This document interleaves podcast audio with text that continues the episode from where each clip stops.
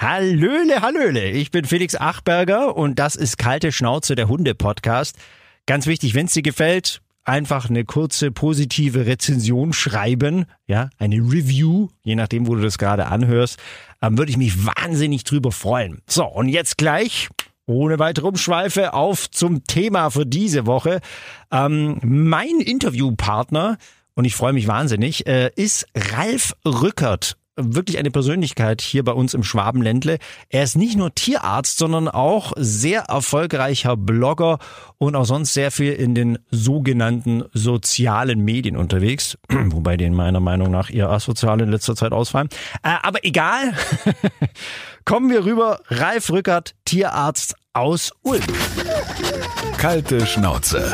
Der Hunde-Podcast bei Donau 3 FM. Herr Rückert, erstmal schön, dass es geklappt hat. Hallo. Hallo. Ja, Tierarztpraxis, unglaublich spannendes Thema. Also wir hatten das ja auch schon bei uns ganz viel im Podcast mit, äh, wie helfe ich meinem Hund in bestimmten Notsituationen oder so. Fangen wir mal bei Ihnen an. Wie sind Sie denn auf den Trichter gekommen, Tierarzt zu werden? Medizin fand ich faszinierend und Menschen eher abstoßend, zumindest ihre Krankheiten.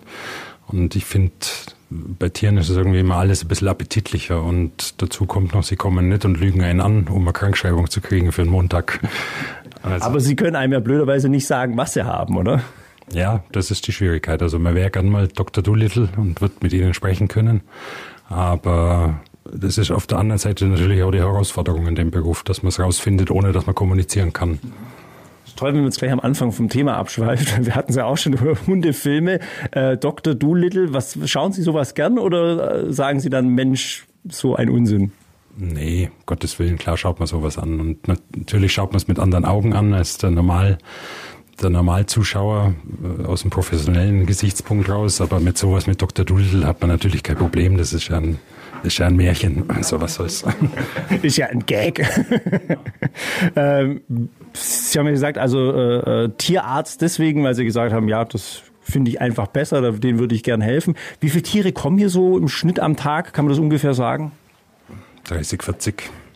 So viel? 30, 40? Nee, das ist nicht, das ist nicht furchtbar viel. Das ist ganz im Gegenteil. Äh, legen wir hier Wert darauf, relativ viel Zeit aufzuwenden für jeden Patienten dass wir also wirklich uns jedem Patienten intensiv widmen und äh, es gibt durchaus Praxen, die höhere Frequenzen fahren mit zwei Tierärzten. Wir sind ja zu zweit und da gibt es durchaus Praxen, die 60, 70 Patienten am Tag haben oder sogar noch mehr. Okay.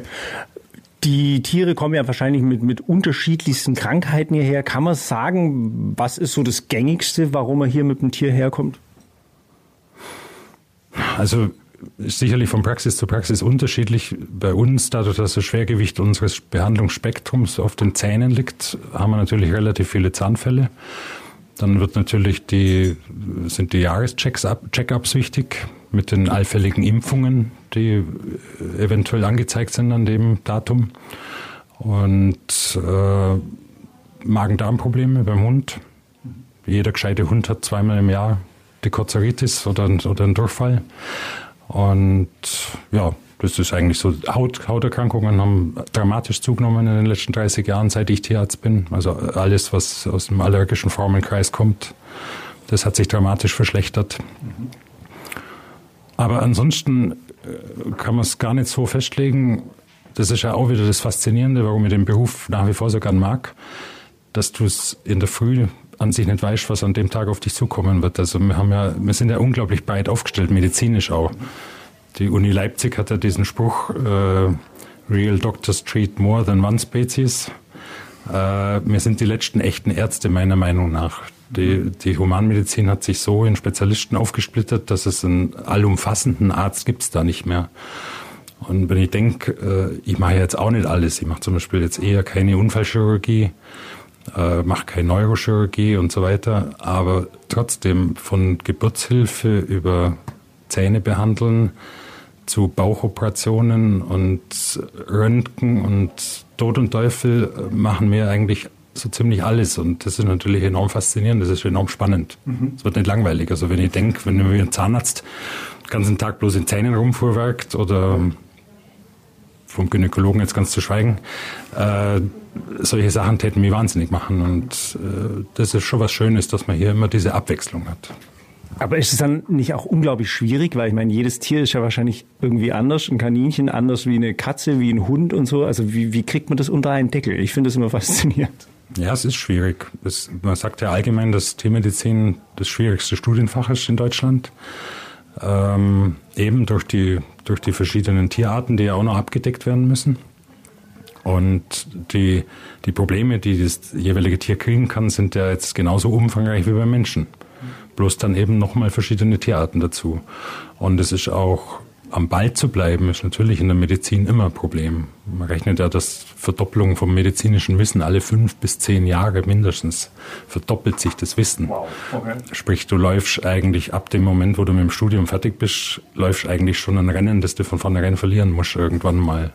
Und das wird dann nur äh, äh, äh, ausgeglichen durch die zunehmende Erfahrung. Und dann, dann entsteht da so eine Balance über, über, über mehrere Jahrzehnte deines Berufslebens entsteht so eine Balance. Du bist vielleicht in manchen Sachen nicht mehr ganz up to date, was die ganz neuesten Entwicklungen angeht. Dafür hast du immense Erfahrung bei den Standardproblemen, die halt ständig auftauchen.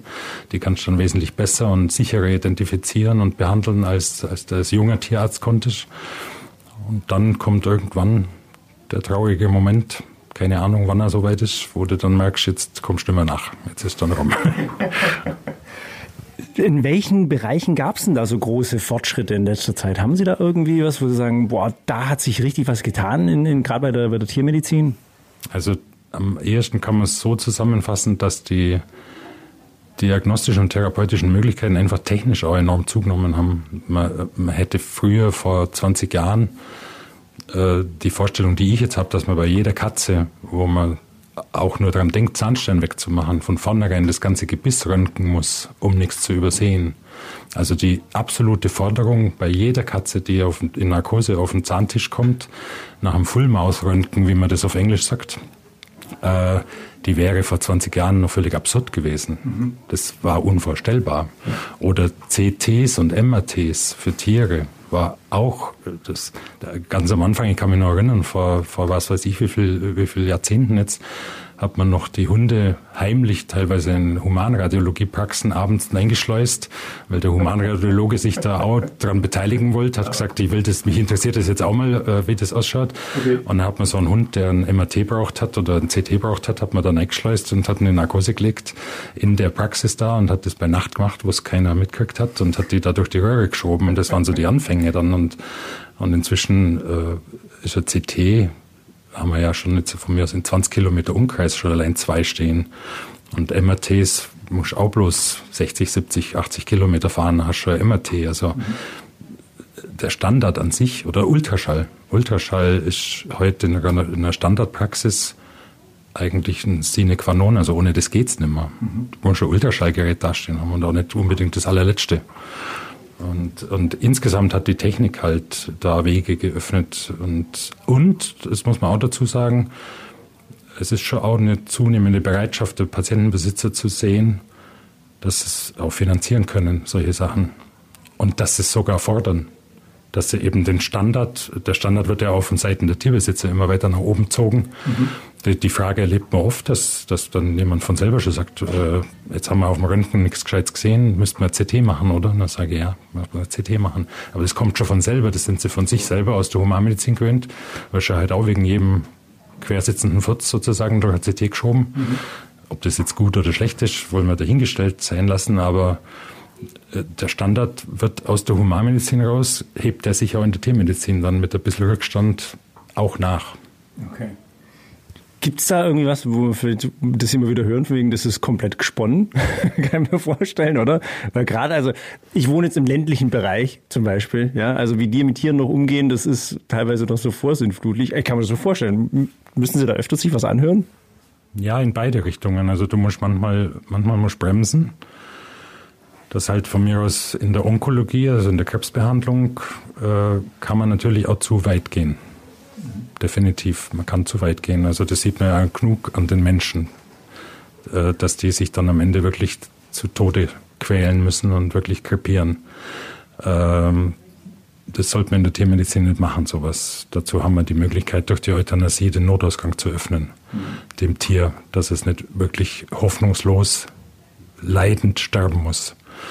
Und da muss man manchmal ein bisschen bremsen, weil dann eben Vorstellungen, die aus der Humanmedizin dann rüberzogen werden in die Tiermedizin, übernommen werden. Und das geht selten gut aus. Und auf der anderen Seite, wobei ich das hier als Stadtpraxisinhaber nicht so wahrnehme, aber auf dem Land höre ich schon von Kolleginnen und Kollegen, dass man dann teilweise schon diese arg bis hin zur Tierquälerei gehende Einstellung auch bekämpfen muss und sich damit auseinandersetzen muss. Also der, der berühmte Bauer, der gestinkert ist, dass er die Katzen kastrieren lässt und sie dann nach wie vor an Scheunentor patcht, die, die, die Welpen, die auf die Welt kommen oder sie in die Regentonne versenkt, den gibt's schon immer noch tatsächlich, höre ich zumindest aus dem ländlichen Bereich. Ich krieg sowas nicht mit. Aber Tierschutzgesetz hin oder her, das gibt's tatsächlich immer noch solche Sachen, klar. Ja.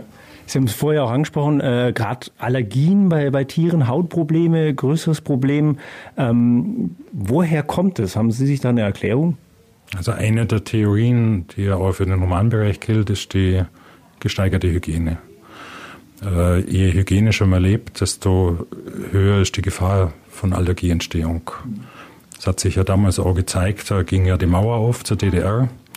Und da hatten die Epidemiologen mal die Gelegenheit, äh, vergleichende Untersuchungen bei genetisch eigentlich total gleichen Leuten anzustellen, die aber unter völlig anderen Lebensbedingungen äh, gelebt haben. Und dann sind sie nach Bitterfeld ins Chemiekombinat in die Kindergärten rein und haben geschaut, wie viele Kinder haben denn da Allergien und haben dann Vergleichsgruppe von mir aus jetzt, ich weiß das jetzt nicht, ob es wirklich so war, in Düsseldorf genommen ja, erstaunliches Ergebnis. Die in Bitterfeld in einer chemisch total verseuchten Umgebung hatten deutlich weniger Allergien als die in Düsseldorf, aber deutlich mehr Würmer. Die Kinder hatten deutlich mehr Würmer, Fadenwürmer halt, wie es bei Kindern früher auf dem Land üblich war. Und äh, die in Düsseldorf hatten natürlich absolut keine Würmer und schon der Zusammenhang ist schon interessant. Mhm. Und wir gehen ja auch her, wir können uns aus, aus Hygienegründen nicht erlauben, durch unser sehr enges Zusammenleben mit dem Hund und der Katze, können wir es uns nicht erlauben, auf das Thema Parasiten, die uns schaden können, nicht zu achten. Also müssen wir irgendwas unternehmen, wir müssen auch entwurmen bei den Tieren. Und seit das konsequent gemacht wird, gibt es natürlich weniger Probleme durch Übertragung auf den Menschen. Man kann sich tatsächlich auf mehr Nähe zum Tier einlassen als früher. Auf der anderen Seite sehen wir aber das zunehmende Allergien. Hm. Dann sehen wir noch sicherlich auch, Fütterung ist ja eine Ersatzreligion der Hunde- und Katzenhalter geworden. Auch schon mitgemacht, ja. Genau. Und da sieht man natürlich schon auch, dass einige Besitzer füttern sich und ihr Tier in eine Ecke rein. Die füttern sich in eine Ecke rein. Die, die fangen dann von vornherein an, Sachen aus dem Weg zu gehen, um Allergien zu vermeiden. Und das ist eigentlich nie ein guter Gedanke. Ich kann jetzt auch als Mensch nicht hergehen und sagen, er ist jetzt keine Orangen mehr, dass ich ja, ja nicht irgendwann allergisch auf Orangen werde. Das ist eigentlich Bullshit, um es mal so grob zu sagen. Eigentlich sollte man erstmal vielfältig sich ernähren und der Hund sollte sich auch eigentlich relativ vielfältig ernähren. Und wenn dann irgendwas auftaucht, wenn ich dann plötzlich feststelle, oh, mit, mit Rind hat er jetzt tatsächlich ein Problem, da kriegt er jedes Mal Schwierigkeiten, dann muss ich, von, muss ich einen Umweg um das Rind drum machen, ganz klar. Aber von vornherein zu sagen, ich fütter dem jetzt kein, kein Rindfleisch, ich kein Schweinefleisch oder kein, das ist ja jetzt gerade der absolute Hype getreidefrei. Mhm. Man tut sich ja fast schwer, noch ein Futter zu finden, wo noch irgendwie ein Körnchen Getreide drin ist. Äh, den, von vornherein den, den, den Umweg ums Getreide zu nehmen, obwohl bloß ganz tief im einstelligen Prozentbereich Hunde überhaupt ein Problem mit Getreide haben, ist eigentlich unsinnig. Mhm. Und so füttert man sich natürlich dann geschickt in eine Ecke rein. Und wenn er dann das, was man dann zuletzt füttert, nicht mehr verträgt, dann steht man plötzlich da und weiß nicht, was man machen soll. Dann wird es schwierig. Machen wir da vielleicht als Besitzer vielleicht den Fehler, dass wir sagen, die Probleme, die wir als Menschen haben, übertragen wir auf unsere Tiere? Ja, also gerade speziell Glutenunverträglichkeit, also das, was man eigentlich als, als Getreideproblematik immer hört aus dem Humanbereich, äh, wird ja schon im Humanbereich übertrieben. Wenn einer halt nicht sagen kann, ich habe ein Problem mit Gluten, ist ja nicht ganz, nicht ganz hip. Und ähm, das wird völlig unkritisch auf den Hund übertragen, tatsächlich, ja, das stimmt. Okay. Also wir wissen definitiv, rein statistisch können wir sagen, das sind definitiv irgendwas im Bereich von 3, 2, 1,5, je nachdem, was man für eine Untersuchung liest, Prozent der Hunde, die faktisch wirklich eine Glutenproblematik haben. Die anderen könnten Rückgetreide essen. Mhm. Und es ist halt ein, es ist halt tatsächlich auch ein Problem in, in, in einer Zeit, wo über Klimawandel dauernd diskutiert wird. und Friday for Future Demonstrationen stattfinden, ist es halt ein Problem. Wenn ich auf das Getreide komplett verzichte, verzichte ich auf ein billiges, billiges und pflanzliches, äh, einen billigen und pflanzlichen Energielieferanten, der, der dann den CO2-Abdruck, den der Hund auch produziert, deutlich reduzieren würde. Wenn ich natürlich diesen Muskelfleisch- und Fleischhype mitmache, der jetzt gerade läuft, schade erstens dem Hund gesundheitlich langfristig wahrscheinlich. Die, die Folgen dieser Welle werden wir erst in zehn Jahren oder so zu erfahren kriegen, mhm. medizinisch, wenn dann die Nieren von manchen Hunden aufgeben und so weiter. Und zweitens ist der ökologische Fußabdruck vom Hund ist natürlich dann immens hoch. Ja. Also ich hatte das einmal in einem Blogartikel geschrieben, die Hunde und Katzen in den Vereinigten Staaten, wenn man als Nation zusammenfassen würde, nur die Hunde und Katzen wären der fünftgrößte Fleischproduzent der Welt. Boah. Ja, Wahnsinn. Damit kann man 10 Millionen Kfz ein Jahr lang bewegen. Ja. Mit dem CO2-Ausstoß, der allein durch die Hunde-Katzenernährung verursacht wird. Also da ist schon auch irgendwo ein, eine ökologische Verantwortung da, meiner Meinung nach, die auch in die Fütterung reinspielt, dass man sich Gedanken machen muss, wie, wie reduziere ich das? Fütter ich regional, sinnvoll? Oder fütter ich irgend so ein, so ein äh, Modefutter mit Büffel und sonst irgendeinem Islandmoos drin, was aus Kanada mit dem Schiff erstmal nach Europa verschifft werden muss. Das ist ja auch von vornherein eigentlich ein ziemlicher Unsinn. Ja. Und also da muss man sich schon auch ein bisschen Gedanken machen. Nicht bloß im Kopf haben, wie fütter ich meinen Hund jetzt am hübschsten und am modernsten und so weiter und so fort, sondern auch ein bisschen an sowas denken. Ja. Und von wegen modern, also ich weiß es nicht, ich habe ich hab nach der Grenzöffnung oder nach der Maueröffnung hatte ich viel Kontakt mit Leuten, die dann frisch rüberkamen aus der ehemaligen DDR und die haben mir dann erzählt, dass man Hundefutter in der DDR hat man bloß in, in, in Berlin und Leipzig vielleicht kriegt, sonst hast du für Geld und gute Worte kein Hundefutter kriegt. Das heißt, die sind alle mit recht vielfältig, aber halt mit Speiseabfällen ernährt worden. Also da hat man halt, oder man hat halt was zusammengemischt für einen Hund. Man hat halt dann Fleisch gehabt, Kartoffel gehabt und so weiter und so fort und hat das irgendwie zusammengemischt und ich würde jetzt behaupten, die haben auch nicht schlecht gelebt. Nee. Also mein Hund, wenn ich so gerade hier so zurückblicke, äh, der macht es eigentlich genau richtig, wenn er am Tisch hockt und bettelt. Ja, ja im Prinzip ja. Ich habe hab ja auch mal einen Artikel darüber geschrieben, dass diese ABAM-Methode, also Abstauber bekommen alles Mögliche. Ja. Äh, ich halte es bei meinem auch so. Er, natürlich kriegt er als Basis zwei, drei, vier verschiedene äh, vernünftige, vernünftige, äh, regional, zumindest mal in Deutschland hergestellte Hundefuttersorten das kann trocken und nass sein, je nachdem, wie es halt praktisch ist. Wenn wir auf Reisen gehen, dann ist natürlich ein Trockenfutter praktischer im Hotelzimmer als eine Dose. Und dazu kriegt er aber auch von uns was. Wenn wir was geeignetes haben, wenn wir jetzt Hühnerfrikassee machen, macht man sich ja bloß das schöne weiße Fleisch fürs Hühnerfrikassee. Da kann er ja, da kann er das andere Fleisch, was an so einem Huhn dran ist, kann er ja durchaus haben. Und da dazu dann ein bisschen einen super weichkochten Reis und ein bisschen Hühnerbrühe drüber, dann ist das auch prima.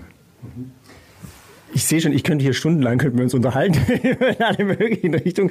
Sie hatten ja auch noch, was ich auch auf jeden Fall hier unterbringen wollte in dem Podcast, äh, sind ja auch äh, online sehr viel aktiv in, in sozialen Netzwerken. Ihr Blog wird ja auch ganz viel gelesen und und und. Ähm, eine Geschichte, die mir zum Beispiel mal aufgefallen ist, das möchte ich jetzt einfach mal exemplarisch nehmen, ähm, gab es vor kurzem, glaube ich, eine, eine Kieferoperation einer Katze, die wurde, glaube ich, hier operiert und sie hatten dann das auch äh, auf, auf Facebook gestellt und dass das ja eigentlich sehr, sehr gut gelaufen ist, diese Operation. Aber wie so oft äh, in den sozialen Medien kam dann gleich eine Welle an Menschen, die alle gesagt haben, was für ein Unsinn und das ganze Geld und für diese Katze raus und das arme Tier und so weiter und so fort. Wie sind da so Ihre Beobachtungen in den sozialen Medien? Sind da Menschen brutaler geworden? Schalten die das Hirn aus oder wie sehen Sie das? Ja, auf jeden Fall. Also die Tendenz ist die Tendenz ist bestürzend, finde ich. Ich bin natürlich 60. Das mag schon sein, dass mir da die, ich bin kein Digital Native, wie man heute sagt. Also ich muss mich da auch erst reinfinden in Facebook und, und Social Media. Und selbst in der relativ kurzen Zeit, wo ich jetzt da bin, 10, 10 12 Jahre, merkt man, dass die Tendenz roher wird, brutaler wird und dass immer jeder was zum, äh, dass, dass es einfach Trolle gibt, immer mehr Trolle gibt, die halt bei jedem Thema was zu sagen haben. Also du könntest halt posten, wie schön, heute ist sonnig und der Himmel ist blau und dann hätte wieder jemand was dran auszusetzen. Auf jeden Fall. Also, oder ich habe es schon mal drastisch ausgedrückt, du könntest posten, der Himmel ist heute blau und die Sonne scheint, das ist alles wunderbar und dann hätte jemand drunter schreiben, die Ärzte sind scheiße. ist leider so, ja. gell? Wir, wir stellen das ja auch immer wieder fest, aber ich glaube, daran können wir auch nichts ändern. Aber hätten Sie vielleicht irgendwie eine Message oder einen Wunsch an solche Menschen? Ja, die, die auf Facebook auch immer wieder kommt, man kann auch einfach mal die Klappe halten. Ja. Das ist eigentlich, ich verstehe nicht, warum man zu allem seinen Senf dazugeben muss, vor allen Dingen, wenn man, wenn man eigentlich 100% Meinung und null Ahnung hat. Und das ist halt schon ein bisschen ein Problem. Ja. Oder nicht bloß ein bisschen, das ist wirklich ein Problem, was es einem fast verleiden kann. Ich kenne also genug Kolleginnen und Kollegen, die da nicht den Nerv dafür haben, die sagen, dass sie das eigentlich bei mir fassungslos teilweise anschauen, die Diskussionen, die ich dann immer führen muss auch.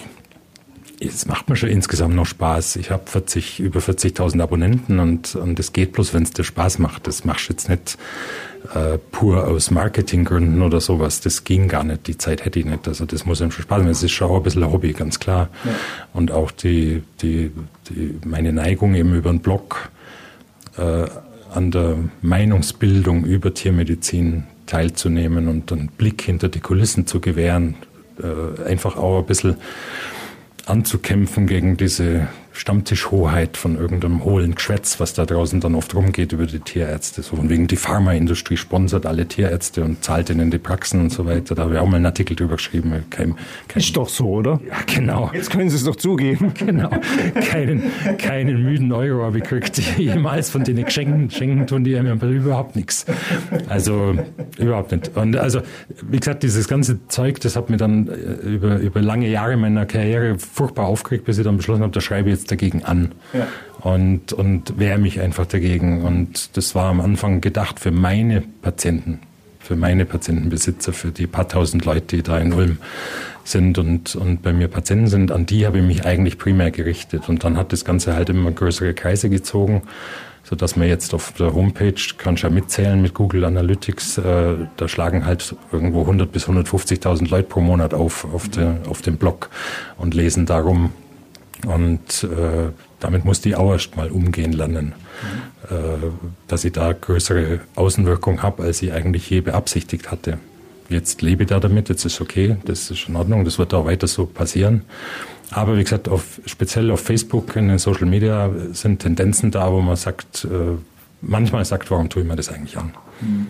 Das wollte ich sagen, ich bewundere das. Also, dass wir da immer noch die Energie haben. Ich bin ja auch oft damit konfrontiert und wink da auch nur noch ab und sage, es war einfach alle ein Vogel.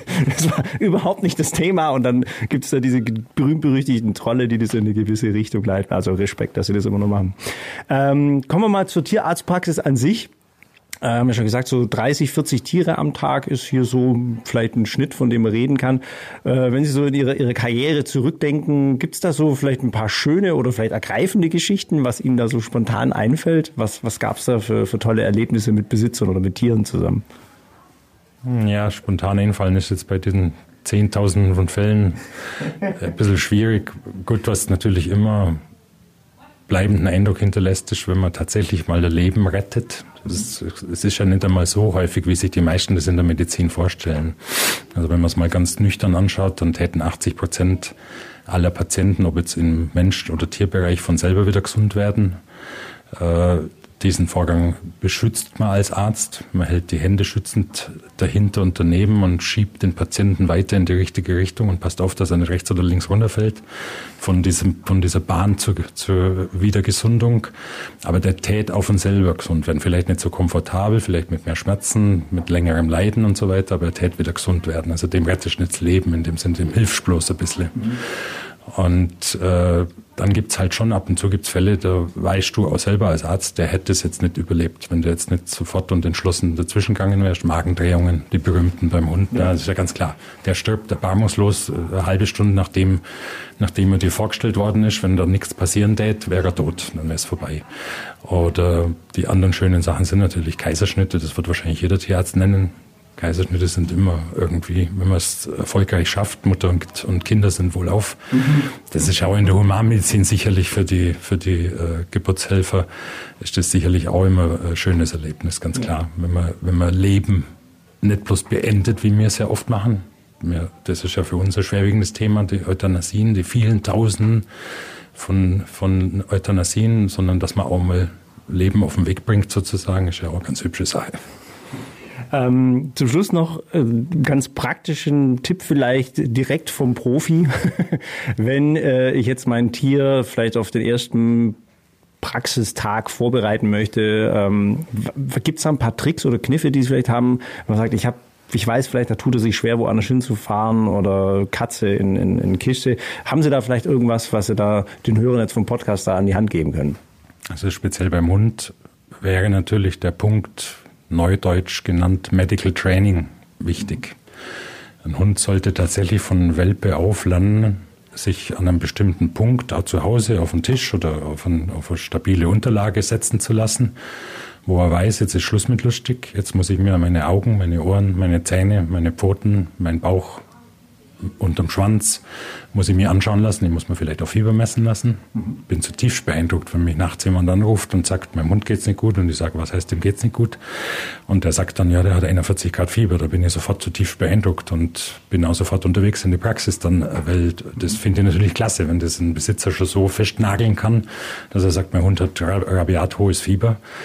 Finde ich prima Sache. Also Medical Training wäre wichtig. Wir fordern auch Welpen, die jetzt bei uns als erstes ankommen, die jetzt gerade übernommen worden sind vom Besitzer, fordern wir die Besitzer auf oder bieten ihnen an, dass sie einfach vorbeikommen, dass sie sich einfach, äh, wenn sie mal Zeit haben, im Rahmen der Sprechzeiten sollen sie hier aufschlagen im, im Wartezimmer, an der Rezeption Bescheid sagen, dass sie bloß zur, zum Eingewöhnen da sind. Und dann kriegen sie eine Tasse Kaffee serviert, können sich hinsetzen, können was lesen, Musik hören und dann hält der Welpe sich ein bisschen im Wartezimmer auf, sieht den ganzen Betrieb. Und wenn wir gerade Sprechzimmer frei haben, zufällig, dann kann er auch mal schnell ins Sprechzimmer, kriegt ein paar Leckerle, wird gestreichelt, dann geht er wieder. Und dann ist schon an dem Tag gar nichts passiert, nur schöne Sachen. Und dann assoziiert er das immer positiver, die Praxis. Und wenn man dann mal am dritten, vierten Mal oder fünften Mal dann doch eine Spritze geben muss, dann ist das nicht mehr so der Beinbruch, wie wenn er beim ersten Mal reingebracht wird, dann knack sitzt er auf dem Tisch, dann fummelt jemand Fremder an ihm rum und dann tut es auch noch weh. Dann hast du natürlich gleich auf gut Schwäbisch gesagt verschissen. Mhm. Genau. Und also das wäre ein guter Tipp, einfach mal mit der Arztpraxis telefonieren und die sind wahrscheinlich da relativ offen, kann ich ja. mir auch gut vorstellen. Wir, wir, wir gehen da auch bei Hunden mit panischer Tierarztangst, wenn die Besitzer da kooperieren und den Einsatz bringen wollen, gehen wir auch genauso vor. Wir sagen zu ihnen, jetzt kommt es einmal zweimal die Woche über vier Wochen lang kommt sie einfach bloß ins Wartezimmer. Das reicht schon. Dann geht man nach einer Viertel, halben Stunde geht man wieder heim.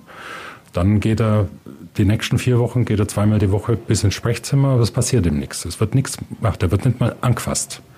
Und so arbeitet man sich langsam vor, so dass man dann, Torsten kann sicher auch noch einiges dazu sagen, so arbeitet man sich langsam vor, so dass man dann oft nach Monaten, nach vielleicht sechs Monaten, einen, einen, echten Paniker, mit dem man vorher ohne Narkose eigentlich nichts mehr machen konnte, wieder auf ein Level zurückkriegt, wo man vernünftig behandeln kann. Es geht ja da bei der ganzen Sache nicht um meine Bequemlichkeit. Das ist gar nicht der Punkt. Oder um die Bequemlichkeit des Besitzers. Es geht auch darum, dass wir Tiere haben dann unter Umständen, die sich ohne Narkose, ohne Sedierung nicht mehr behandeln lassen. Und das ist ja auch jetzt äh, nicht unbedingt gesundheitsförderlich, wenn ich da jedes Mal erst Narkose einleiten muss, dass ich überhaupt an die Zähne hinkomme oder so irgendwas. Ja. Äh, nur zum Hintergrund, also das, der vorige Teil jetzt, falls ihr den Podcast nicht gehört habt, das ist äh, so, so ein kleiner Erste-Hilfe-Kurs ähm, mit Hunden, was kann ich machen. Jetzt eben hier beim Herr Rückert in der Praxis und als drittes werden wir dann mal schauen, wie sich so in einer Hundegruppe verhält, die sich eben speziell auf so einen Tag vorbereiten und ein spezielles Training machen. Nur, falls ihr gedacht habt, wer ist Thorsten und was will der mal? Gut, ich glaube, ich habe fast alles. Ich muss gerade mal in meinen tollen Aufzeichnungen gucken äh, was ich denn alles noch als Fragen hatte.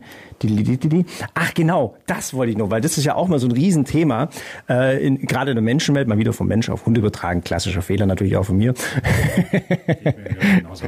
Geht mir genauso. Kann ich nicht verhindern. Auch ich vermenschliche meinen Hund. Das ist so. Völlig. Äh, gibt es diese Impfdiskussionen bei Tieren eigentlich auch? Also gibt es ja immer öfter jetzt auch, dass, dass Eltern sagen, nee, ich impfe mein Kind nicht mehr. Gibt es bei Hunden oder bei anderen Tieren mittlerweile auch? Ja, ja, gibt es auch. Also die sogenannten Anti-Vaxxer.